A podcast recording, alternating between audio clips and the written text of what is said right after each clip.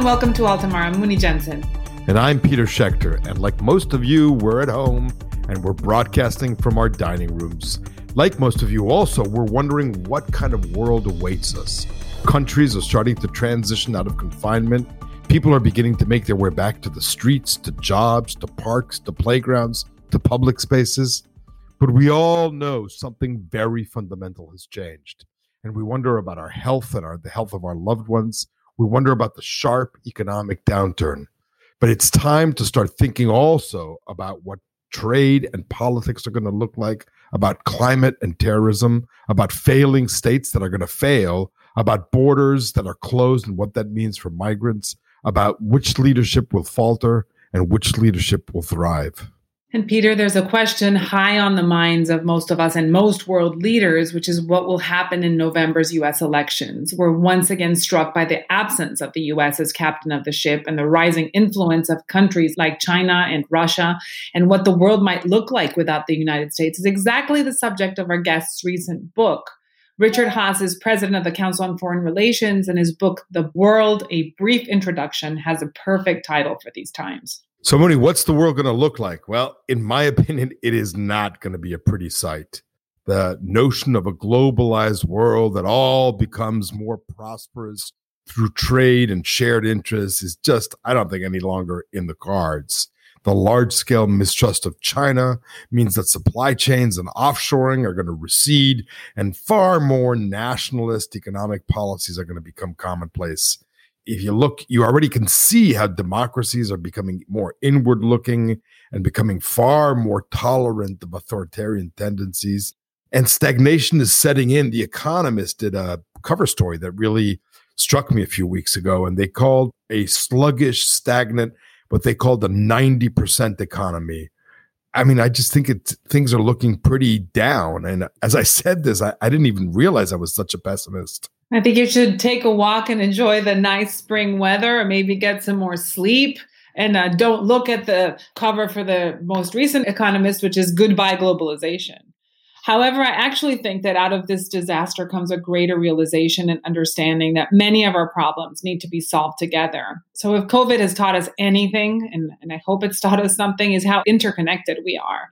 And the amount of data shared by scientists around the world on any given day is really, really inspiring. And sure, maybe the dream of a globalized market recedes for a bit, but it is replaced by deepening ties with regional investment blocks in Africa and Latin America, trying to look for common solutions, as offshoring is replaced by nearshoring. And countries clearly will have to, they are absolutely obliged to attack the profound inequality in their societies.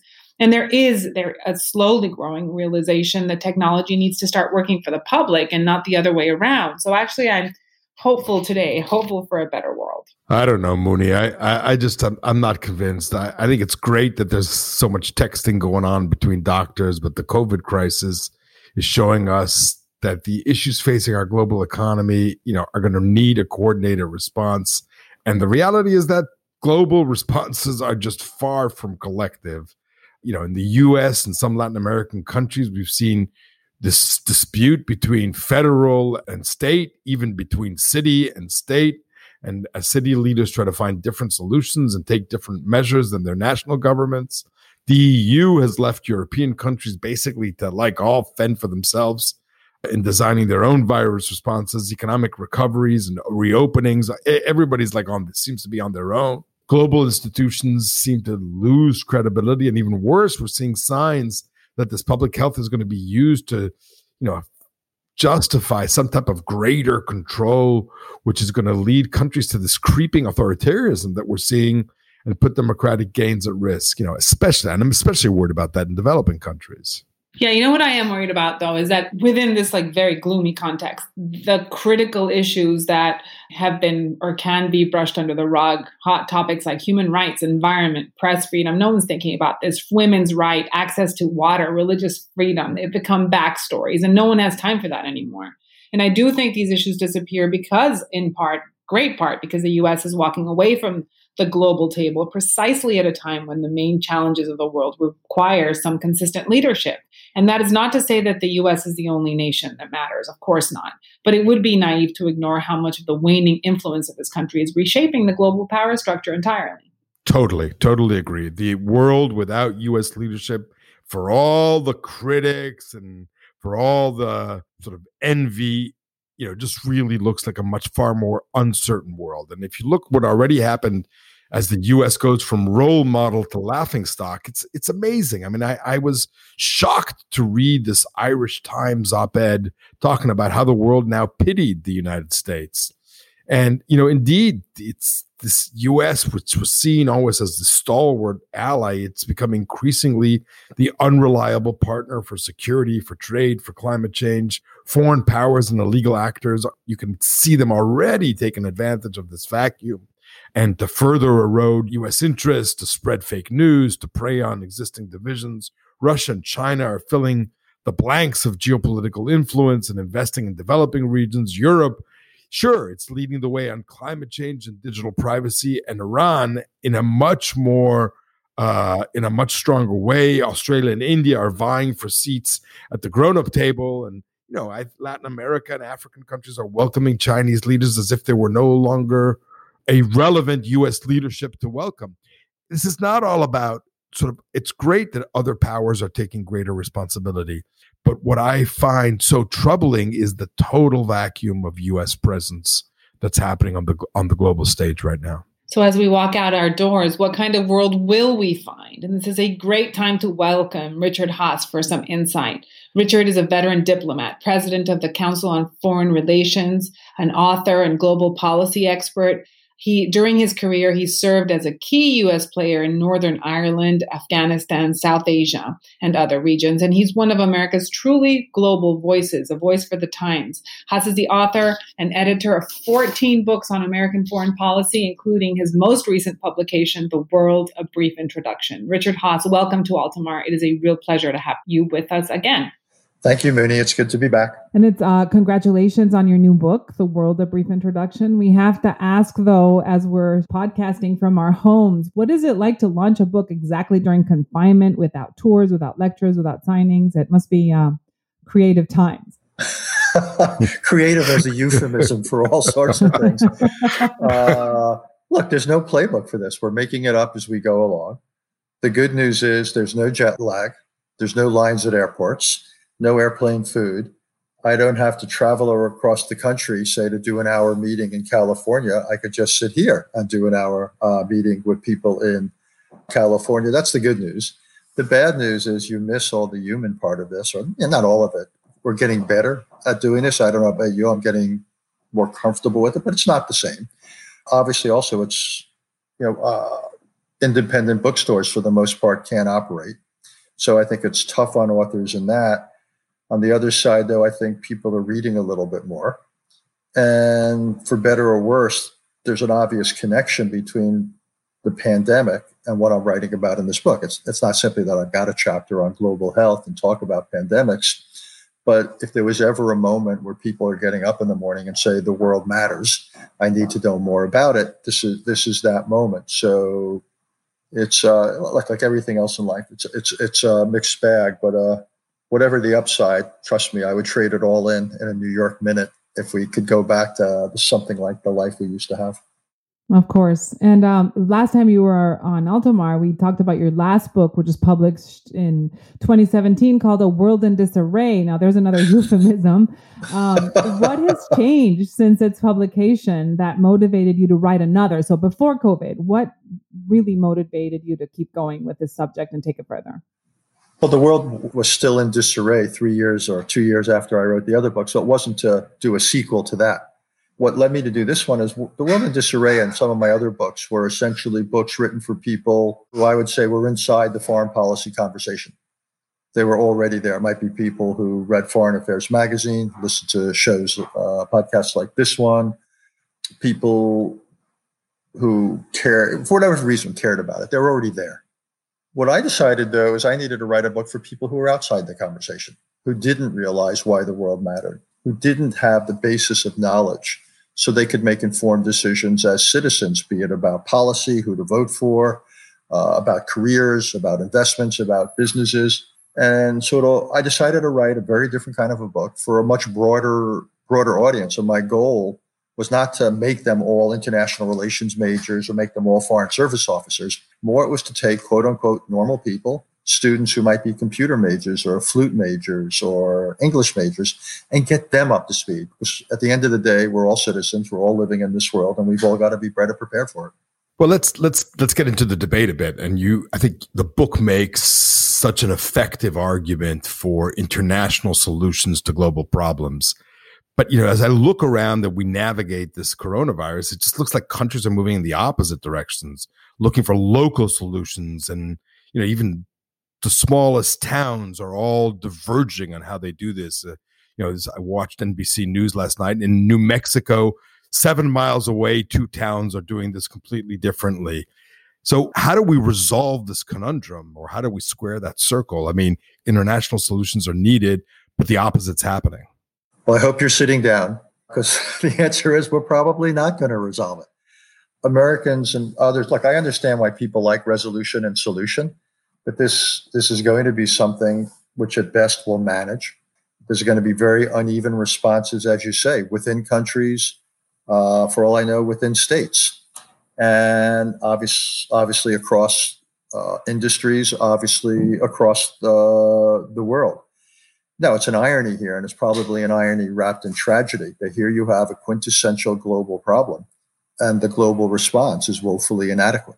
It in some ways underscores that we didn't have in place adequate machinery.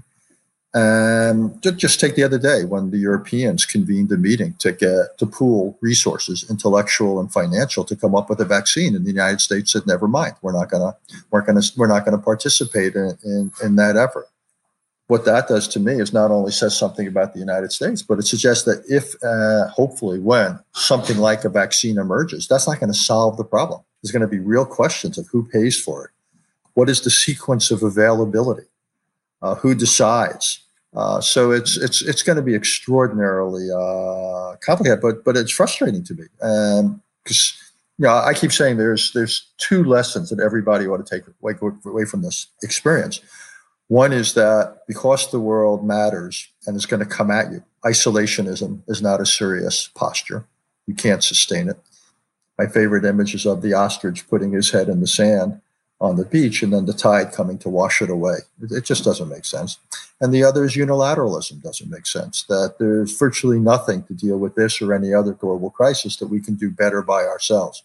So if nothing else, and it will be awfully expensive lessons, I'm hoping that people come away from this experience more open to the idea of being involved in the world and finding partners at the same time. Before you came on, Mooney and I were having that exact debate. And and I have to confess, I just, you know, on the one hand, it seems like we're, it, there's no doubt that the virus is convincing us that we're interdependent. But at the same time, the virus is convincing us that we should be less independent. You may be exactly right, because what's going to happen, one of the things that worries me, is it's going to highlight we are interdependent, as you say. It's going to make the argument we should become more connected. But the initial reaction is going to be just the opposite. Everyone's going to say, we got to look after ourselves. Uh, we've got to fix ourselves. So whether it's uh, attention or financial resources or hoarding of equipment or vaccines or what have you, I think what it's actually going to do is in some ways exacerbate some of the, the differences out there. And that that's quite possible. Uh, did I just take the wrong side in your positive, optimist, uh, pessimist debate? But I, I want to go. I want to go back to something you mentioned recently about the U S not showing up to the European conference. I mean, it does seem like across the board on some of the issues that are global, whether it's climate change, you know, nuclear disarmament, et cetera, the United States just seems to be in retreat. And I guess one of the look in the crystal ball, and I know it depends on the election, but but but it really goes beyond just politics. Is this retreat permanent and inevitable, or are we gonna we're gonna something gonna matter here to change? Look, it's certainly underway. It was underway long before COVID nineteen became a household phrase. Elements of it were in the Obama administration. I think elements of it were to some extent beginning with the end of the Cold War. People said, uh, we now have earned the right to put our feet up. I think after the Iraq and Afghanistan and experiences after the two thousand eight financial crisis, to paraphrase uh, George McGovern, the, the desire to come home, America, had become pretty widespread. I think Donald Trump is both an accelerant of that tendency, but also is a reflection of it. And what I think is that therefore suggests is regardless, or as they like to say in Washington, irregardless of the uh, effect of the, uh, the twenty twenty election, whoever is president, whether it's Donald Trump or Joe Biden, is going to inherit a country where a large chunk of the people, may not be a majority, but it may be a large chunk, is going to say, hey, we don't have the luxury of being involved in the world right now. We've got to focus on getting Americans back to work. We've got to focus on dealing with this disease, which is still lingering.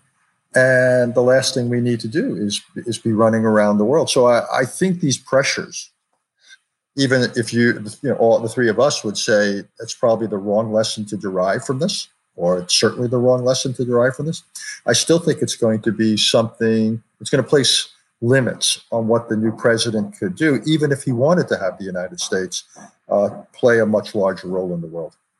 Okay, but let's let's take that a step further now, and let's pretend he does want to take the step, play, have the United States. What, how should that playing look like? How should that building of a new new world look like? And you know, do we shore up the institutions we have, or do we need new institutions that deal with the big issues of the world? Migration, surveillance technology, public health, environment. How do we fix that? I'd say two things. We're going to have a world where you're going to have the old agenda of problems. Great power jockeying. We'll still have issues, to say the least, with Russia, with China. We're going to have the challenges from North Korea, Iran. So we're going to have the familiar old set of national security challenges, and we need to deal with those. At the same time, we're going to have the whole new national security agenda and all the issues you raised, from climate change to how do we structure cyberspace to dealing with global health to dealing with migration. Uh, I would argue we've got to do both. Now, the good news, I would say, potentially good news, is that presidents enjoy considerable latitude when it comes to foreign policy, much more so than they enjoy when it comes to domestic policy. So there are a good many things we could and should do to deal with both sets of national security challenges. I would invest heavily in a, in a dialogue with China about the rules of the road for our, for our relationship and for China's emergence on the world stage. I would think, for example, with Russia, we've got to extend the existing arms control, uh, nuclear arms control regime. The last thing we need to do is introduce a new round of nuclear competition, uh, top of things. But yes, we've got to figure out uh, new ways of dealing with climate change. And by the way, it goes way beyond Paris. It's not simply going back into the Paris Agreement. That's that would have minimal contribution in and of itself because the Paris trajectory is inadequate. So we really need to think of new and better ways. So in some cases, it, it could mean shoring up existing institutions or modernizing them. It may mean creating new ones. Because in some ways, as you know, the process of strengthening an existing institution often runs into resistance. There's all sorts of vested interests as part of that institution. There could be those with veto. There could be voting situations. So in some cases, it may make more sense to say, hey, we're just going to create a new grouping to deal with this issue. We're going to bring together the actors who are uh, willing, able, like-minded, and so forth, bring them together. Now, it may not be everybody, may not solve the problem, but if we can get sixty percent or eighty percent of the relevant players in the room and they're prepared to do something, that is certainly better than, than getting one hundred percent of the players in the room and accomplishing nothing, if that would be the outcome. Let's go back to China. If there's could be anything like winners and losers, is China becoming a success story in the COVID public health crisis? So they took an early hit and seemed to be the first to be overcoming it. What is the, is there a new role for China to play in the cold the post-COVID world? Um, is it going to fill in the step, you know, the, the shoes of the of the absent U S? And can it? There's a big debate going on about this, Mooney, amongst the China experts. My hunch is China is both a loser and a winner. It's a loser because of its mishandling of the virus, and a lot of people in the United States and Europe hold it accountable, hold it responsible, and it's still behaving badly. It's putting pressure, say, on Australia not to pursue a uh, an honest investigation of what happened. It's still not admitting uh, responsibility. Uh, it's the most recent reports, are tr- if they're true, and I have no reason to doubt that they are, they're uh, trying to steal intellectual property, in this case, uh, what companies in the biotech space are doing to produce a, a, a vaccine. So no one should have any illusions about China. China's still not prepared to be uh, a responsible international citizen. China, China is much more conscious, shall we say, of the rights of sovereignty as they see them. leave us alone to do what we want, and and uh, with the with the Uyghurs or with Hong Kong or what have you, rather than the obligations of sovereignty. So I think we've got a an ongoing problem with uh, China. Now, the United States has made, though, the situation more difficult by picking fights with our allies, particularly in Asia Pacific with South Korea, with Japan, but also uh, in Europe. We've created an environment where there it's harder to create a, a front that could deal with China in a much more f- effective collective way. And we're, you know, we haven't crowned ourselves with glory here. Our inept response to the pandemic has made us look really uh, bad. So it's quite possible that neither the United States nor China will come out of this uh, in an enhanced position. And we're, we'll move into a world where the distribution of power, the distribution of influence is even greater, which is a bad thing, because that suggests to me we're going to we're going to be even more in a world that I described in the Disarray book, where power is so decentralized, where it's even harder to forge leadership, and the world just doesn't self-organize. So I, I, my my guess is we're, we're moving into a dangerous phase of international relations, coming back to our previous conversation, where we've got all the old problems, we've got a whole raft of new problems, and the United States uh, and other countries have not only pulled back, but are so preoccupied with their domestic situation that they don't have the calories or the bandwidth, so to speak, to to act, much less lead. That's a bad, that's a that's a potentially well, toxic combination. Speaking of domestic uh, situations and the, and the trade world, I was really struck by the Um, op-ed by Robert Lighthizer, the United States trade representative, which was essentially an ode to protectionism. He declared the end of offshoring jobs in the U S to overseas. Um, he's been very adamant about renegotiating trade agreements that include investor protections for other countries. And it comes, and then the increased chatter of supply chains that will be rejuggled after COVID. Is, is this a policy that's going to stick? And then what? Who are the losers and winners of that? On balance, I think the answer to your question is more yes than no. Trade is one of the areas where there's considerable overlap between, say, the progressive wing of the Democratic Party and the Trump wing, or now the Trump Republican uh, Party. Plus, I think the, the pandemic will accelerate this idea of supply chain diversification, much greater emphasis on national self-sufficiency, both production and stockpiling. Uh, already we saw in various agreements like the U S China agreement, what you might call a greater movement in the direction of, of managed trade, a move away from, from free trade. So I think the short answer is is yes, we are moving in that direction. Now, the, the danger is, of course, you lose a lot of the advantages of free trade. You lose uh, cheaper uh, goods at times, you lose uh, greater efficiency, you lose some innovation. Export-oriented jobs may suffer when others do the same thing. If everybody is going to enter into a position of greater national self-sufficiency, uh, the capacity to export is obviously going to uh, going to go down. This could be inflationary. So I see lots of downsides. And I, and I also think there's a strategic downside. Trade is one of the things that gives would-be uh, disruptive countries pause before they do certain things, because they ultimately make vulnerable economic arrangements that, that work to their interests. So I think there's strategic and economic downsides to a world of, of less trade and certainly less free trade. But if you're asking me to take out my my my crack crystal ball, I would essentially say, yeah, I think we are we were already moving in that direction. And I think the combination of the lessons, quote unquote, of this pandemic, the desire to reduce vulnerability to foreign supply chains, plus the need to get people at home back at work, I think, yes, in this country and around the world, we're going to see a, a movement towards a much larger role in the economy for government, and trade is going to become much more managed. Well, as long as you have the cracked crystal ball on your desk, I'm going to ask you about Europe. Um, it seems that the whole illusion of the E U has dissipated in recent months as European countries are faced to battling their own internal political and economic issues, their own health crisis in a in a quite a tribal way. What is the E U going to look like after we walk out in the world? It's interesting. Several years ago, the big debate in Europe was how was between what was called the United Europe of States and the United States of Europe, was whether Europe would become ever more integrated and Brussels would become ever more significant.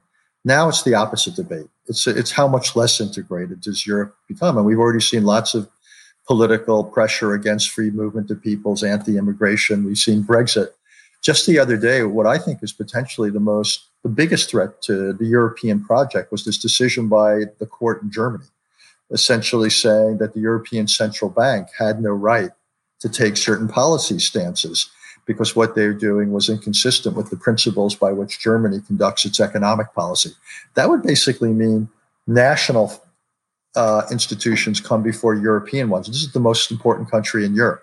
So I actually think this is the potentially most dangerous moment for the European projects, going back to when it began uh, in the aftermath of World War Two. So rather than thinking, how do we advance it? I actually think if I were European, I would be saying, how do we build a floor?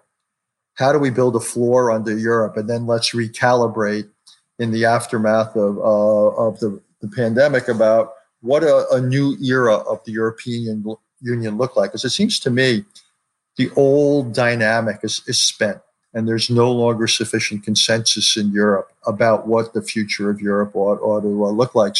And that's going to be an awfully difficult conversation within and between and among countries. But I think we're there. So the real question is, how do you keep Europe intact at the same time you essentially have a major conversation about what the next era ought to look like? As an Italian born born and raised in Rome, that was just one about the most depressing Listening to you was one of the most depressing one, one minutes I've heard in a long time. We need to cheer Peter up, please. Peter, I'm sorry, but also, but by the way, Italy is at the core of this. Italy, to use an American expression, is in some ways too big to fail for Europe. It's not Greece or something, but Italy is failing. And it's brought to the fore this whole question of uh, resource transfers within Europe. What is the obligation of individual members to the whole? And then what conditions should countries like Italy be forced to accept in order to continue to expect to receive resource transfers? In some ways akin to what the I M F would say. We're prepared to bail you out, but only if you do A, B, and C and stop doing X, Y, and Z. So this is a moment of truth uh, for Italy in its relationship with the E U and the E U in terms of its relationship with member states. Let me. Does that make you feel even yeah. worse? Sorry, I'm not trying to depress you. I am not going out of my way. It just sort of happens every time. Let's uh, move back to the book. And and I, I was struck by the title of your book because it, in a way it sounds a little bit like a textbook. And you've spoken a lot about education and you just and you began the interview talking about education. And what do children in America or children around the world need to learn that's different from what they're learning now in order to develop these global consciences that you that you talk about? And and it, are, is any country doing this right? Well, almost every developed country is doing it better than the United States. They have more in their curriculums in high schools and universities that is offered, or certainly that's required, than we have. But the, the problem is that you can graduate from virtually any high school in the United States, and you can graduate from virtually any college or university in the United States and be essentially what I call globally illiterate, that you will be, uh, you will not have even a cursory knowledge about the world that you're going to enter, and that will affect your life in, in fundamental ways. And just to be clear, most high schools don't offer it. Civics has got squeezed for all sorts of reasons.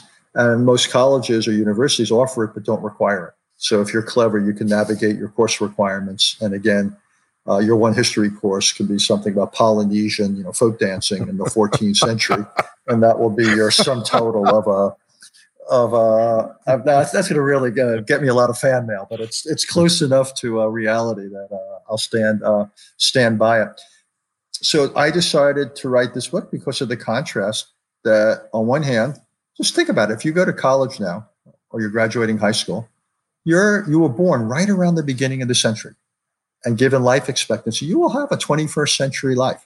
And I'm struck by how much the twenty-first century, whether it's climate change, pandemics, everything we're talking about, cyberspace, what, what have you, terrorism, will affect that person's life. Yet how little that person knows about it, how unprepared they are for it, both as an individual, but also as a citizen. How do they know who to vote for? How do they know what, what positions or people to support? How do they know what careers to commit to? How do they know what investments to make, what businesses to, to, to join? So I decided to basically write a book a single book, just over three hundred pages, that in one place wouldn't give you everything you need to know, but not everybody needs to become a foreign service officer or, or professor of international relations.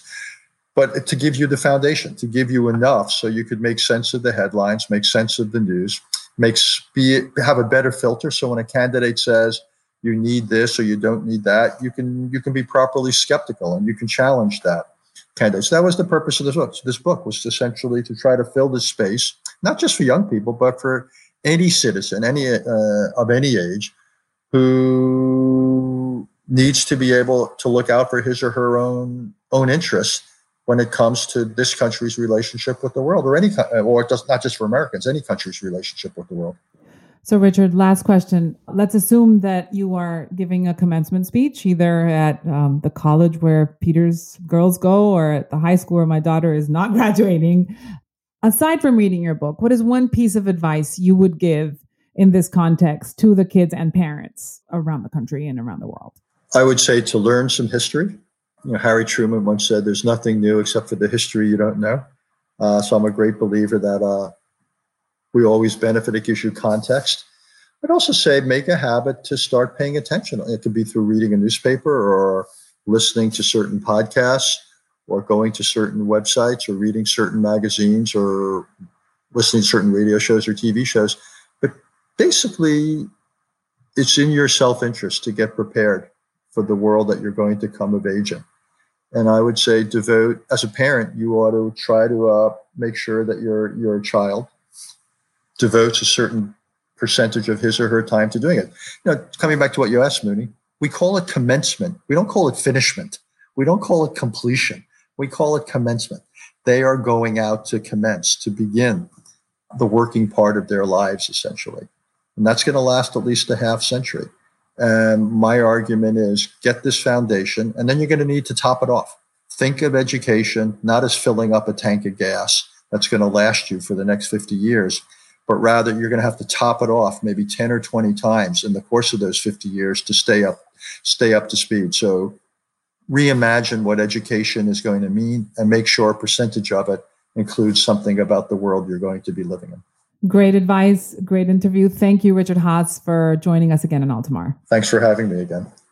Well, Mooney, uh, I, I'm going to take Richard's advice and go get a cocktail, because if I started out like a pessimist, I'm uh, I'm uh, truly in a place where I'm downright depressed. I mean, in addition to adding to all the challenges that we face, I think his very interesting take on Europe and very depressing take on Europe, I think, is right on. And the only thing I point to that has some hope is sort of the need for new institutions to take on issues, and that it may be easier to build new institutions uh, than to reform old ones. So it was an interesting interview that's going to need digestion, but it, it really covered a lot. Well, I'm I'm struck by two things. One is the fact that there's a whole new generation of people that have lived through this crisis in the early stages of their life, and they are going to have to understand that things need to be done differently. And the second thing is kind of the little weak signals of collaboration that are going around around the world, not only in the medical community, but among N G Os and other institutions that are doing a lot better job than some of the governments out there. Well, you and I both have graduating seniors. My senior is graduating from college, and your senior is graduating from high school. And I certainly hope that good advice, I mean, at least in, my, in the case of my senior, she is graduating in history. So she's taken Richard's advice. But I, I think I think it's so important to understand where the world is in order to affect and influence where the world is going to go. And with that, we'll see you next time. Thanks for joining us on Altamar.